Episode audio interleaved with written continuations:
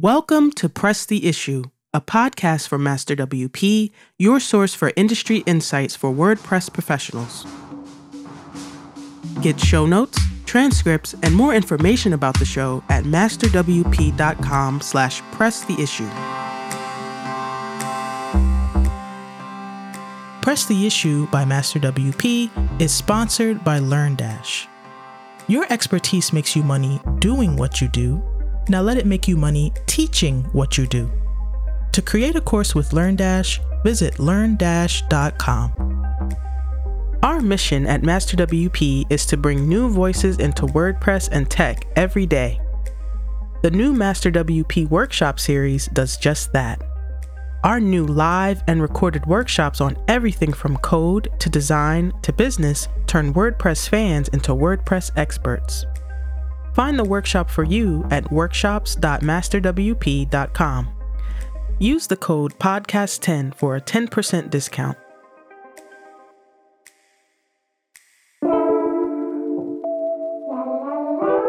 In this episode, Rob and Brian review the biggest new features of WordPress six point two, the integration of the Openverse image library into WordPress core, discuss whether full site editing is really ready to move out of beta, and whether the Openverse is proof that web privacy regulations have become a hindrance rather than a help for the typical web user. Hey, Brian, how's it going? Good. How are you doing today? Very good. Happy to be back on the podcast with you. Today, we are going to talk about the forthcoming release of WordPress six point two, which is coming out on March twenty-eighth of this month. So um, there's a lot of new stuff. Obviously, it's a big, you know, point release. And uh, I've got a bunch of questions for you. Have you had a chance to dig into it and play with the beta and stuff like that yet? I have been using the beta on uh, one of the sites I'm developing right now, but it I keep having to switch back and forth to find out if the, the issues I'm having are because I'm using the beta or just because I'm using a lot more block editor than I usually do. So uh, I have been turning it on and off a lot recently.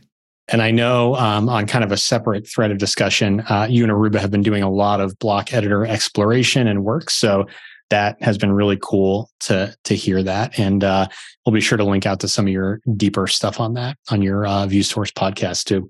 Um, we kind of have almost like an array of podcasts that are now spinning off from uh, MasterWP and the company. And uh, I love it because I get to kind of spy on all of your thoughts uh, in like a variety of different platforms. So I, I always find that to be fun. Uh, you know, having it, uh, being part of a team that has so many kind of creative outlets has been really cool. Yeah, I love seeing. Uh, it's it's nice working with people who are just want to share, want to teach, want to learn a lot of new things. Uh, that just kind of keeps it fun and keeps it fresh. Totally. Uh, we've kind of stumbled into the fact that like we all like being teachers, but it's been a very cool transition to that from being just a developer to a developer and a teacher. So, you know, in the world of six point two, there's a lot of block stuff that you've been working with that also is kind of like simultaneously new. But one of the big things is lots of changes to, changes to C S S and styling. Can you talk about that, what you've played with and, and sort of what we're looking for as like big changes for developers in the next release? Yeah. So, you know, as always with anything block editor, you know, you always have to parse through everything to find out, is this feature for anybody using the block editor or is it only for people using full site editing, you know, block themes? So some of these, I, I try, I'll try to remember, but sometimes you think, oh, that's a cool feature. And then you find out, well, you have to use a full site editing theme. But, um, you know, the big kind of piece that I think a lot of people will be really excited about is the ability to add custom C S S is going to show up in WordPress six point two because uh, that used to be in the customizer. And as WordPress is moving away from using that front-end customizer tool, it's been pretty hard to deal with, you know, full-site editing without being able to just say, like, let me just write my own C S S for this, you know, two-line uh, thing. So this idea that you can write your own additional C S S in the back end and and you can even do it on like a per block basis. It's one of those features that's kind of in every other page builder. So I think people are really going to appreciate that it's finally coming back into WordPress core. Yeah. And, you know, as much as it's not like the best practice, I use that a lot because there's often, you know, in, in my role at our agency, I'm rarely building is full site from start to finish, but I'm often hot fixing stuff or helping a client experiment with something or just kind of like fooling around at the margins, right, with a, a client project. So having the ability to quickly override something is like essential to me in my role, because I'm not, you know, sitting there on local, you know, with a build process and all stuff. I'm like saying, oh, we just got this support request. This thing is looking weird. Can we fix this in thirty seconds? Or does it need to be like a ticket that goes back to the developer? So, yeah. you know, that use case for me, you know, really is essential to providing good client service quickly. Certainly you wouldn't want to let that, you know, be the only way that you add C S S to the site, but I am a person who opens Customizer and adds custom C S S when I have to fix something quickly. And I would hate to see that go away uh, permanently. So I'm glad it's back. Yeah.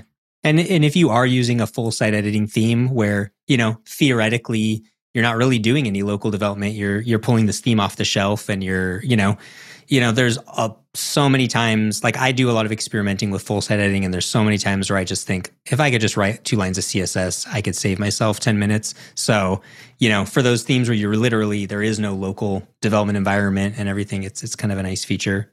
And along that line, there's a lot of things around, like when you style a block, you can click one button and, and send that style to every block. So you could change, you know, the font size of paragraph and apply that everywhere. Or you can do like copy and pasting styles from one block to another, bringing, you know, you might design a block one way and you just want to copy those colors, bring them somewhere else, that sort of stuff. So there's a lot of kind of really like refinements around just styling things, getting things styled correctly, um, new tools to actually see all the blocks on your site and style them, see what they're going to look like without actually sticking them inside of a page, things like that. So styles is really just a big, a big push for six point two. Yeah. And uh, the globalization of those changes makes a big difference uh, in my workflow too. So I did a not full site editing, but block editing site build for our agency site. And, um, you know, one of the things that I really appreciated, and this is a couple versions back, was the ability to copy a large container from one page to another. So like we had like our staff or our portfolio or something, and I was like, this would be cool if it was also on another page. And there actually is a, a copy and paste option now. So um, this fact that you can kind of make those bulk edits or bulk copies in, in bigger ways, I think is going to make it easier and easier for content creators. Um, obviously I'm a developer too, but I wasn't really in my, did not have my developer hat on when I was building this site. It was more like what you described, where it's like, I'm going to do ninety-five percent of this with blocks. I'm going to write thirty lines of C S S to kind of fine tune it, you know, and then it's done. So that was a nice experience even a couple versions ago for me. And uh, I'm happy to hear it's getting better and better. Yeah. And I do that like with my, like just my personal, you know, website. I do it like full site editing. I try to live as somebody who doesn't know how to write code would live, just to like see what that's like or something. So yeah, the seeing a lot of those come in. Another place where they're putting a lot of work into is like what there's a couple modes. One's called like distraction free mode, one's called browse mode, but these are just like, I think a lot of people feel like sometimes the block editor is a little overwhelming visually and it's a little hard to navigate. So they have a distraction free mode that kind of like turns off almost everything except for your content. Um, that's really nice. And then they have like this browse mode that lets you kind of jump through all the different templates and parts and pieces and stuff. And, and, and there, it's, you know, it's like you're inside of an app. It never, there's no page reloads. There's no refreshes. It's very fluid ability to browse through your website. And if you ever used a tool like Squarespace or something, you'll, you'll see that it's pretty familiar to that experience.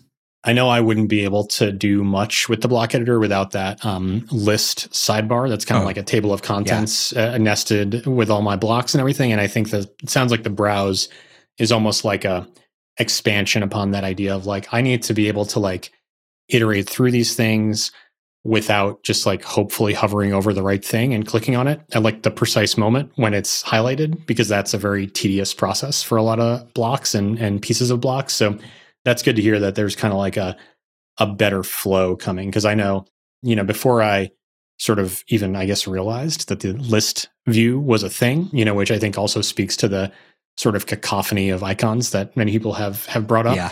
You know, before that, I was like, oh my gosh, like I can't even click on this thing. Like, and, you know, somebody who's been building websites since, you know, before WordPress existed is getting frustrated with this process. So um, obviously, I'm not the only person to voice that complaint, but I'm glad to hear that it sounds like we're we're really moving ahead with um, some of those U I and user experience changes for the the content creators.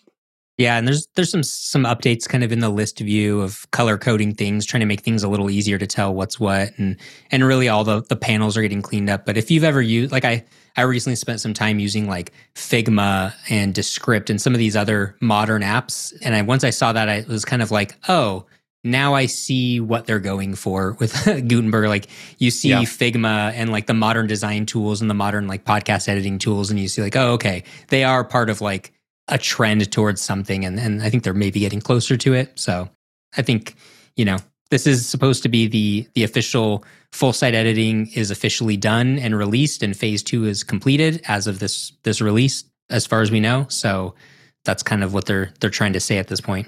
You know, I have to say that while I want to be respectful of all the work that has gone in, it is just baffling to me that phase two has ended like within a couple months of there being sort of like a huge hullabaloo about how full site editing barely worked. We don't even know if we're going to call it full site or site.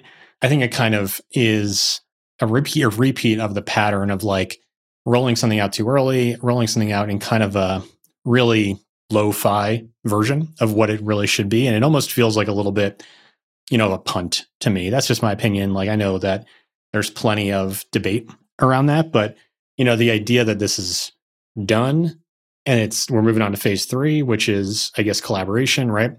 Collaboration is a great idea, but like it is a little bit alarming to me that phase two is being labeled done.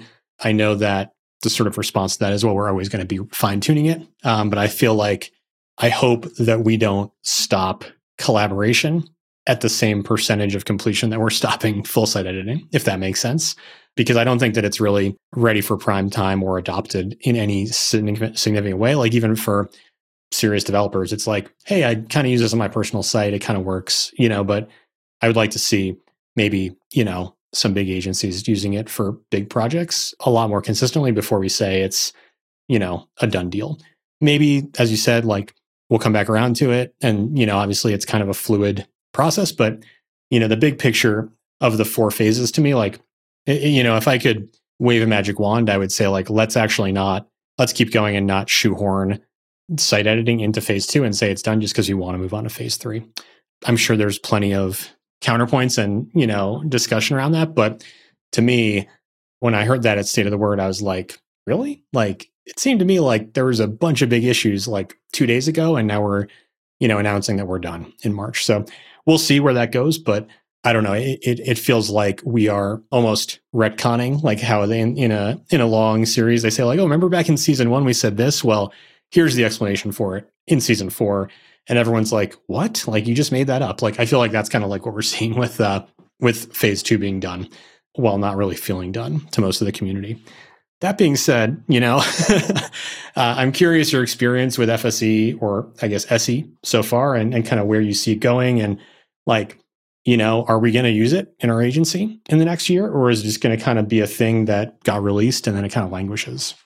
I think the phase one really this past year hit hit its stride of being like where, you know, you know I feel pretty comfortable building an entire landing page across a bunch of sites in in the block editor, and it feels really good. And yeah, I feel like totally. This is the year, phase one, you could say, man, that's really not as beta as it used to be. Um, I think full site editing probably is like another two years behind from what, what I would consider like, I would use this on a site. You know, it's really great for a blog. It's really great for like a generic kind of like newsletter or marketing site. Um, the minute you bring in like WooCommerce or an L M S or anything like that, that's like where it really starts to struggle. So I think that's why a lot of agencies like, you know, you're not going to jump for full site editing for that e-commerce site that you're building for somebody or or something where, you know, a pixel perfect design is needed. It's not really good for that yet.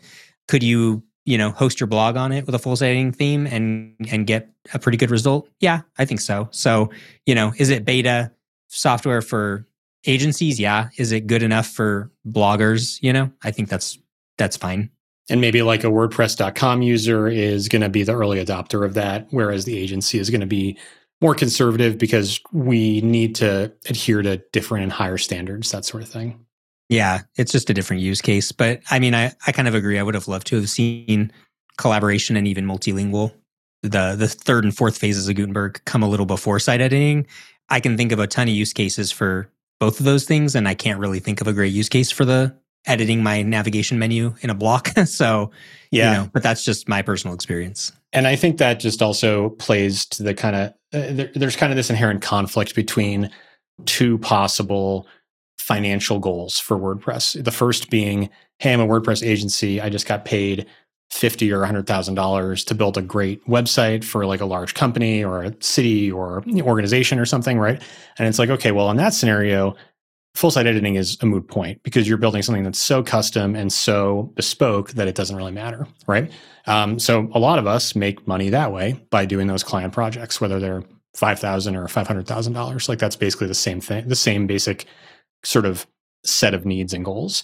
Um, yeah. The other flip side is, are we competing with Squarespace? Are we competing with Shopify for the do-it-yourself users, right? So you can you def- definitely see how phase two site editing was, you know, almost entirely directed at that do-it-yourself user business model, which I think is part of the reason that it just kind of falls so short for agencies because we don't really care about do-it-yourself. Like we actually yeah.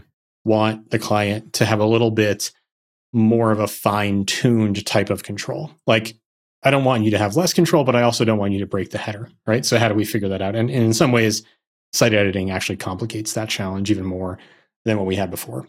So I think it's that kind of like, you know, weird dual business model where, hey, some of this stuff is clearly targeted at like beating Squarespace, you know, despite their uh, significant advertising investment in the D I Y market, while other stuff is targeted more at, you know, you and me and the other people who are like these core developers and designers who are, you know, basically building stuff for clients on a regular basis. Yeah. And I think once they move into collaboration, multilingual, things that I think agencies will really get excited about. Like I, I can imagine if you're, you know, I could think of some of our clients that do a lot of writing a ton of content in Google Docs and then they got to move it yep. over. And then, you know, that could be, that could be a game changer for them. Multilingual is nobody's favorite thing to deal with in WordPress. That could be a game changer. So I'm optimistic that as they move into those, there will be some just refinements on it. But the nice thing about the site editor is the further they go, it seems like they're finally letting some of those features come out and, you know, you don't have to use a site editing theme to get some of the good stuff there, which I think is really the best of both worlds, that living in that hybrid area. Totally. And uh, I, I, I'm excited about collaboration for the same reason. Like if I went back through my email and searched for, hey, I think you're editing this. Could you get out of it so I can edit it? Like that's yeah, probably happened yeah. like five thousand times in the last few yeah. years. And, you know, we were... Uh, we're not even doing that much like, you know, nitty gritty content work with people, but it's like, oh my gosh, like that is probably the most confusing experience for somebody who's not uh, really used to WordPress. And, and I mean, I can't tell you how many clients have been freaked out and have emailed me or called me and they're like, I can't get into this. It says you're editing it. Like that's just not a normal yeah. u- user experience anymore now that everybody's used to Google Docs and, and all the equivalents. And it'll make even training your clients probably pretty cool, yeah. you know? You open totally. It up and you're both looking at it and yeah, I mean, it's such a you great You see experience. The cursor editing and like even like, you know, yeah. we use Airtable, which is kind of a super spreadsheet tool and, you know, there's a little like icon with your face on it and it's like, oh, Brian's editing this cell and so on and so forth. Yeah. So uh, it's a very cool thing. There's some significant technical challenges to it, but I'm really looking forward to seeing that uh, get released because that's the kind of thing where very much unlike site editing, it will be a Day, a, an immediate day-to-day improvement for the people who, you know, we're working with and, and our team. And then I guess the last really big change we should include is the Openverse integration for sure. Uh, have you messed around with the Openverse? Have you ever used Openverse? I have. So we were, we're doing another uh, project where we're doing a, a plugin that um, processes images in a special way that, uh, in, in, you know, involves you know, basically me testing it with millions of images to make sure it's working. So I was on Openverse the other day for that purpose, but I love that it's a public domain alternative to like Unsplash and all these other sites out there that yeah. are sort of like, you know, I mean, they're nice stock photos. You can certainly go out and pay for stock photos, but, you know, I think we're all really invested in the spirit of open source and public domain. And I think about like the other Gutenberg project, which is the uh, free ebooks at gutenberg dot org. Like that is something that I've used for years. I love that you can go get like every Sherlock Holmes book uh, mm, in yeah. two seconds, you know? And Openverse strikes me as the same kind of thing for imagery. Obviously, there's like Wikimedia Commons, which is a similar concept, but it seems like they've done a great job of making it really exhaustive, a really big catalog, lots of different stuff. So I love that concept. And I'm actually really excited about the idea of like plugging it in quickly to WordPress. I think that's, you know, it's not one of those features that like anyone necessarily was like, oh, that was the top thing on my feature list. But it's like, now that I have this, like I definitely could see myself using it, which is really cool. And I think it, um, of course, does a nice job of just reinforcing the public goods and open source uh, spirit of the stuff that we're doing with WordPress. Now, that being said, you were telling me that there was some drama around Openverse. Could you tell me what was going on with that uh, as we were getting up to this six point two release? Yeah. So, so the way it works is, you know, when you're writing your blog post and you want to add an image to it, you can pull one from your media library, but like now you can just, in six point two, you'll be able to just pull one straight from the Openverse project, which I agree with you. I think that's, that should be one of their killer features that they should, you know, use in their promotional stuff. Cause I think a lot of just yeah. regular users will really appreciate that. Oh, I don't need, I need a featured image for my blog post. Cool. I can, you know, grab right. one and I know show that me a uh, picture of like the, you know, Colosseum or something and boom, there yeah. it is. Right. Yeah.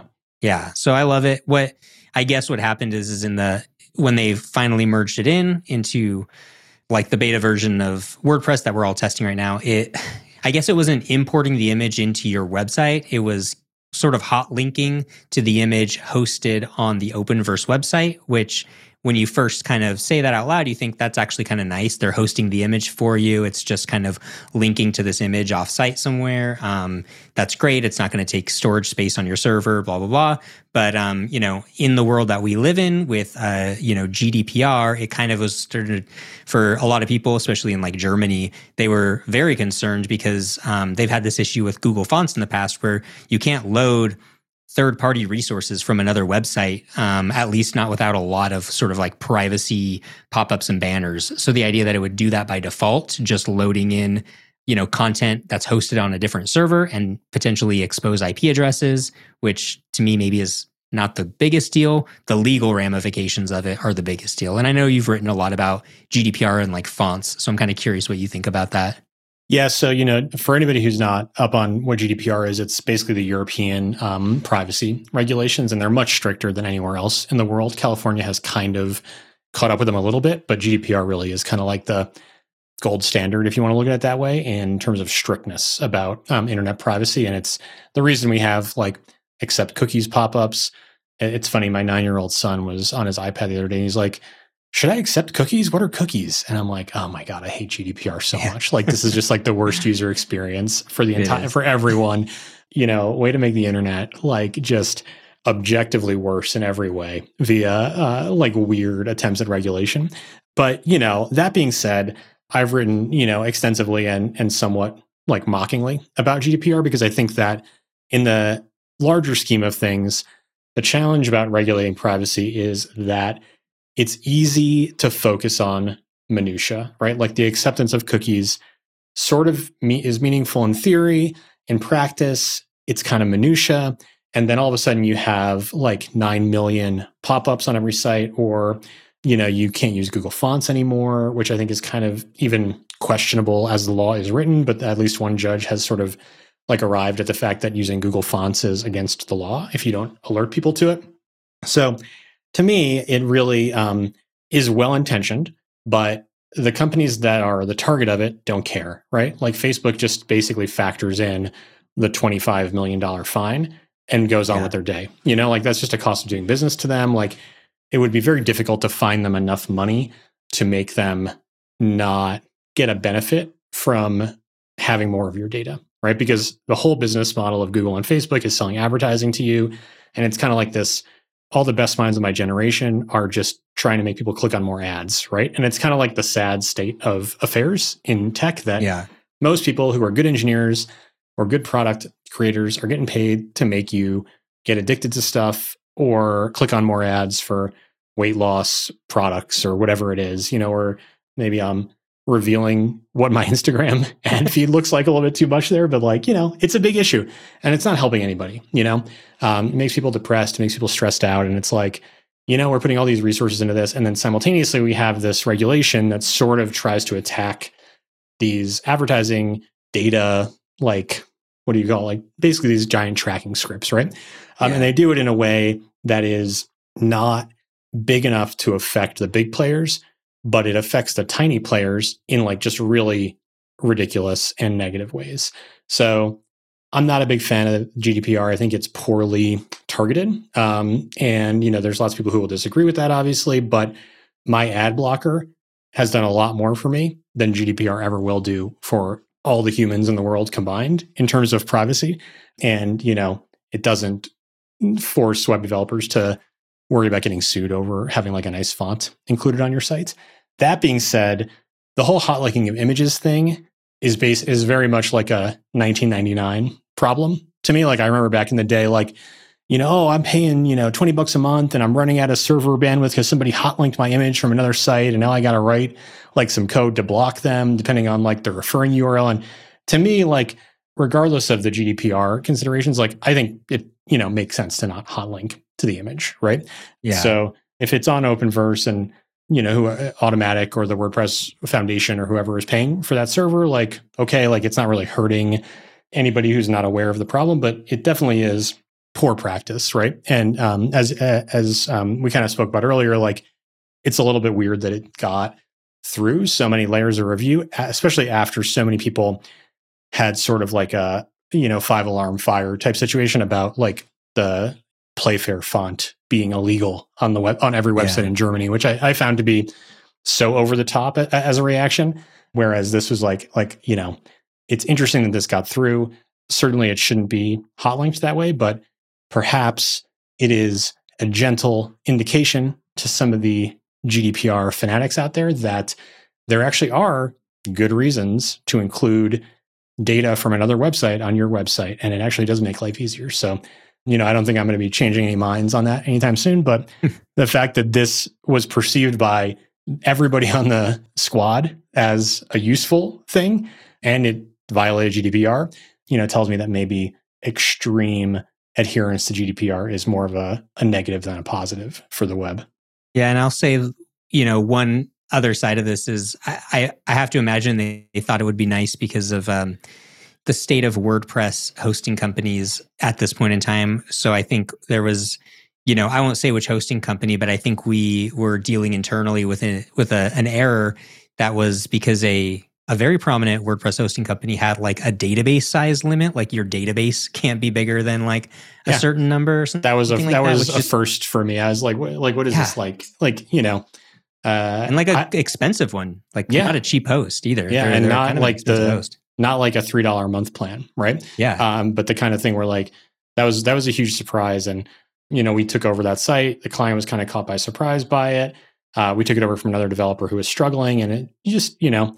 It was kind of a, a negative spin out um, because there were all these hosting problems mixed with, you know, the site was also kind of a mess in the first place from the previous developer. And it was, yeah, very strange. But, you know, to your point, that's one of the arguments of like, hey, it's actually nice to use a C D N for my JavaScript, or it's nice to use a C D, another U R L for my images or my fonts, because I don't have to deal with the technical details of hosting and bandwidth and ed- edge caching and all that stuff. So that's an argument that flies directly in the face of the German G D P R Google Fonts decision, right? So, you know, it shows that there is a clearly a benefit to these things and that it would be nice if we could strike a balance as opposed to like reading this particular law in an extremely sort of strict and narrow way. Yeah, and it just shows that, you know, WordPress hosting companies definitely need to think about these sorts of things going forward, because hosting a lot of images is only probably going to increase, but also um, the just in terms of how much performance a website gets around, you know, future phases of Gutenberg, the block editor in general. I mean, all these things, you know, they just all start to add up.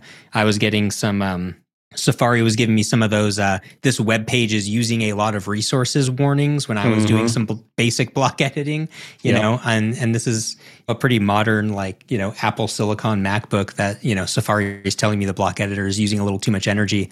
So all of these things kind of all go together as part of um, WordPress. And so I that that's one thing we probably won't have time to get into, but there is that WordPress performance team. And I think uh, keeping an eye on all those sorts of pieces, uh, there's just a lot that goes into it. And there's a lot that they're, they're really going to have to start thinking about um, the further they, they go into uh, Gutenberg phase three and four. Yeah, I think we have a future podcast episode called like data centers aren't free, why you need to like tighten up your content management, uh, you know, processing in JavaScript and all that. Uh, well, this has been great. Well, let's, we'll wrap up our six point two discussion for now, but of course there's plenty more for us to come back with as, as more stuff gets released and we dig into some of these details. So Brian, it's always a pleasure and looking forward to next time. All right. Thank you. Hey there. Welcome to a new segment of Press the Issue, Listener Mail. We want to know what you think about this topic. Specifically, how do you think WordPress as a community and project can bring the next generation into the fold? Tweet your response to underscore MasterWP or email your response to podcast at masterwp dot com. Then tune in to our next episode to see if we read your response at the end of the show. Thank you for listening to this episode.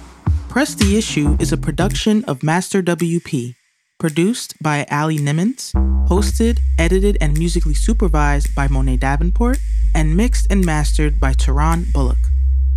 Please visit masterwp.com slash press the issue to find more episodes. Subscribe to our newsletter for more WordPress news at masterwp dot com.